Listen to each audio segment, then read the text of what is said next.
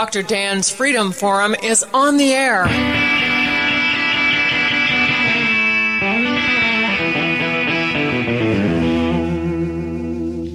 Never send to know for whom the bell tolls. It tolls for thee. Dr. Dan's Freedom Forum is a call to arms for those American patriots who, in the tradition of our founding fathers, will stand up now to defend the Constitution and the liberties that it guarantees to each citizen, to each of us. That is our mission to explain in a clear and concise manner the direct effect of each issue on the individual, on you personally not some anonymous being in a distant place, and to define in no uncertain terms the consequences of inaction. Let the battle begin. Welcome to Dr. Dan's Freedom Forum. This is Dr. Dan. Freedom Forum Radio is for you, faithful listeners, no matter who you voted for or what political party you belong to. Dr. Dan's Freedom Forum is not about politics, it's about principle. It's not about candidates, it's about conscience and the Constitution. Like the name implies, this is a program about freedom, individual freedom, your freedom, where it comes from, what it means to you, and most importantly, how to hang on to it. This is Dr. Dan. The United States of America is a nation in trouble and in decline. We continue to travel down a path that is the very antithesis of the principles on which our nation was founded. The bold entrepreneurial spirit that fueled our growth and prosperity is now maligned and punished, and the rugged individualism of the frontier is scorned while collectivism and mediocrity is praised. Only the truly ignorant or those totally disconnected from truthful thought processes fails to grasp what is happening to us. Our nation is ensnared in the death spiral that has been the fate of dozens of societies before us over the course of history. We are entangled in a spiral of debt. Each month, we alternate using our national Visa card to pay the interest on our MasterCard with using the National MasterCard to pay the interest on our Visa. Most of us tried this in college and understand that there is no escape from the spiral of debt. Equally lethal is our spiral of dependency that has trapped millions of our citizens on welfare in a state of perpetual poverty from which escape is neither possible nor desirable. Why work or seek employment when the welfare benefit package exceeds the potential income from having a real job? After spending $17 trillion over 50 years in programs claiming to eliminate poverty, the result has been the establishment of a permanent recipient class for whom dependency is a way of life. Of course, wasn't that the real goal all along? I think you know the answer.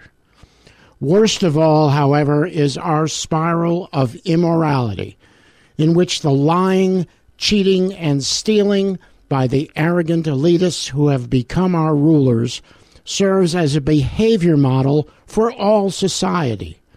When the actions of our fellow citizens are guided by basic honesty, a simple handshake was sufficient to complete a transaction. Now, after shaking hands, it is wise to count your fingers. Before the ink was dry on our Constitution, those with greed and a lust for power were attempting to centralize governmental authority at the expense of the states and their citizens. During the 19th century, they were held in check by the westward expansion of the nations. Having only primitive transportation and communications, the central government didn't have the means to control the pioneers with their frontier spirit. The Industrial Revolution of the 20th century, however, with its electricity, automobiles, airplanes, radio, and television, shifted the balance of power away from the people and to the central government. The arrogant elitists wasted no time in beginning the process of shredding the constitutional guarantees protecting the sovereignty of the individual on their way to creating their utopian socialist dream. Today, the gang of interchangeable thieves and liars we send to Washington to represent our interests pay hollow lip service to the Constitution while enriching themselves and allowing the federal government and its chief executive to amass absolute power that is not one bit less than that of the English monarch we overthrew during the Revolutionary War. If I were to ask you if our nation can be saved, if our constitutional republic and our individual freedom can be salvaged, I wouldn't be surprised if half of you resoundingly replied, no. There are, however, those who truly believe that it is still possible to recreate a nation in which there is a central government strictly limited by enumerated powers, in which free citizens can engage in the free market exchange of goods and services without the regulatory fist of government controlling their lives.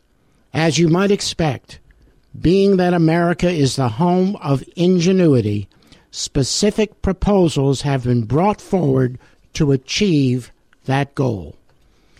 It is the obligation of Freedom Forum Radio to facilitate the free exchange of ideas, to promote a discussion of all proposals to achieve that goal of a free America inhabited by free citizens. Since the Nullify Now symposium in Raleigh last October, we have heard several discussions of the concept of nullification to combat and end federal tyranny. Another proposal is a convention of states, a project of citizens for self government. The homepage of their website, www.conventionofstates.com, begins with this statement The federal government is broken. Washington, D.C. will never voluntarily relinquish its power. Left unchecked, the government will continue to bankrupt this nation and destroy the liberty of the people. It is time for citizens and the states to act, and we have the solution. We have to take a quick commercial break here on Dr. Dan's Freedom Forum. More right after this.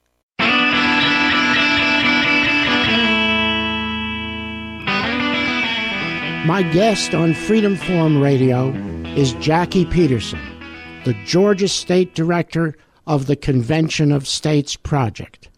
I have asked Ms. Peterson to give us an overview of the Convention of States Project so that we can understand this proposal for bringing our federal government back within the limitations imposed on it by our Constitution. Ms. Peterson, welcome to Dr. Dan's Freedom Forum and Freedom Forum Radio. I'm giving you, as a representative of the Convention of States Project, a public platform to outline your concept. So thank you for agreeing to be with us today uh, to discuss this important concept, the Convention of States Project. Well, thank you for graciously allowing me to be here.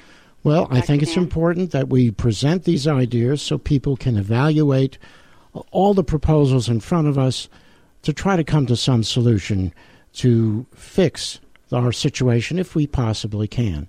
So let's start off by saying what do you think? Why do you think there's a need for the Convention of States project?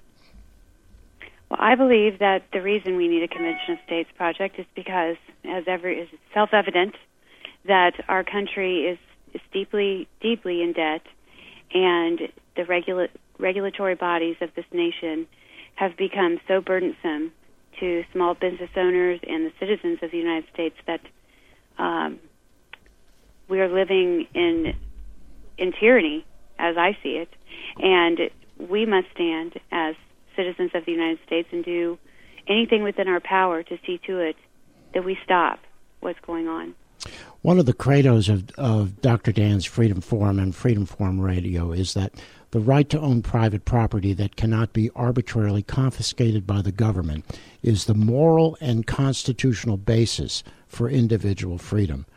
I really hope that you agree with that, and uh, um, that's really what's happening now. Our private property rights are being attacked through confiscation and regulation.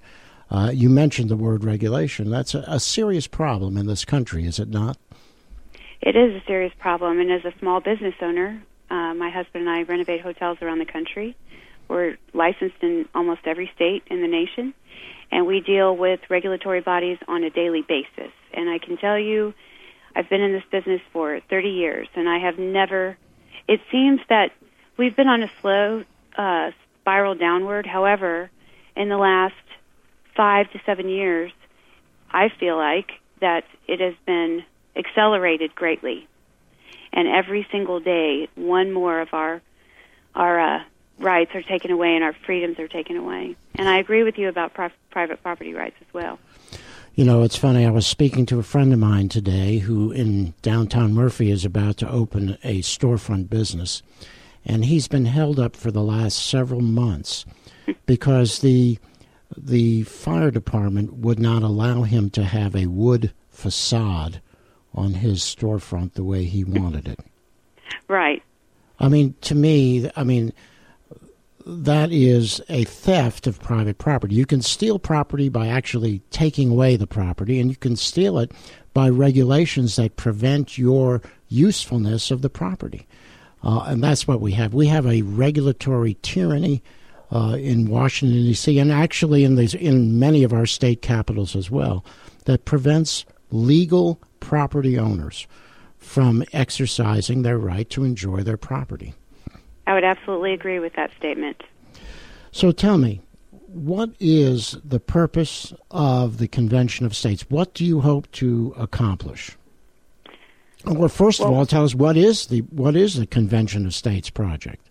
The Convention of States project is a movement throughout the nation. We're organized in 44 states, and we're coming together to call for an Article 5 convention to impose fiscal restraints on the federal government, to limit the power and jurisdiction of the federal government, and to limit the terms of office for its federal officials and for members of Congress. So that is what you're trying to that is the purpose and the goal of the Convention of States is really to bring back a an era in which the Constitution was observed. Is that correct? Yes. Yes it is.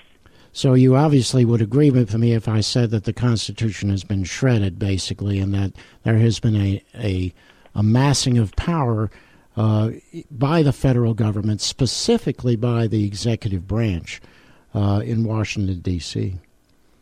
Absolutely, but I do believe that we, as citizens of the United States, bear some responsibility for that um, situation, and that it's it's high time that we use the mechanism provided by our founding fathers to call for an Article 5 to open open it up to amending the Constitution for things that we can control, and, and that is our definition imposing fiscal restraints, limit the power and jurisdiction, and limit the terms of office. So, as far as you're concerned, you said that we are responsible, or partially responsible. Um, how do you what's your, how do you think that we are partially responsible? I think that we are partially responsible because we are the citizens of the United States of, States of America. Um, we all agree that the U.S. Constitution is our founding document, and we've allowed our government to stray very far away from the founding principles of this nation, and we we must make a stand. You know, I would agree with you. I'm not. I'm not. I didn't ask you that because I don't agree with you. I think that we are partially responsible because for a for decades, the vast majority of people in this country have been asleep. They've been ignoring uh, the usurpation of power by the federal government, not lifting so much as a finger to say, no, you don't. That's not in the Constitution. But you know, don't you think that the institutions of government themselves are also uh, probably even more to blame?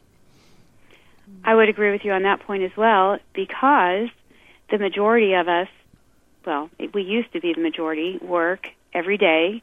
We go to our jobs, we earn our money, we pay our taxes, and we, to a certain degree, expect our representatives to represent us and represent us based on the U.S. Constitution. Um, and it's very hard to be involved in government procedures and and and passing passage of bills and laws and things like that when you have to be out there earning a living and raising your family. I understand the constraints of time, but uh, and one of the things that I did discuss in, in my opening monologue was the fact that you know this usurpation of power by the central government is not new. I mean, I made the statement before the ink was dry on the Constitution. There were elitists and uh, federalists who wanted to usurp power and, and concentrate power in, in the in Washington D.C. or in the central government, I should say. But during the 19th century, the, the government didn't have communications, did not have transportation, uh, and there was a vast vast, huge, enormous country, there was no way that the federal government could truly control individuals, which is why we prospered so much during that era. But once yep, you're right. But once we had the industrial revolution, we, you know, with all those advances, it became a lot easier for the federal government to put its finger on individual citizens and groups of citizens almost anywhere. I agree with you there as well you're right, and it's gotten worse today with NSA and all of the things um, going on. We really are not private anymore, well, and they can take our rights away at any given moment. Well, we're not private, and they have the ability. But you know, you talked about the sort of what used to be or may still be the silent majority and not being silent anymore. Why do you think that we, even though we are active and vocal, what is preventing us from having an effect on government? Well, I would ask you first to clarify the question as to I would say that we there's a difference between the government in Washington D.C. and the government here in our states. Well, that is true, and uh, so let's take the federal government.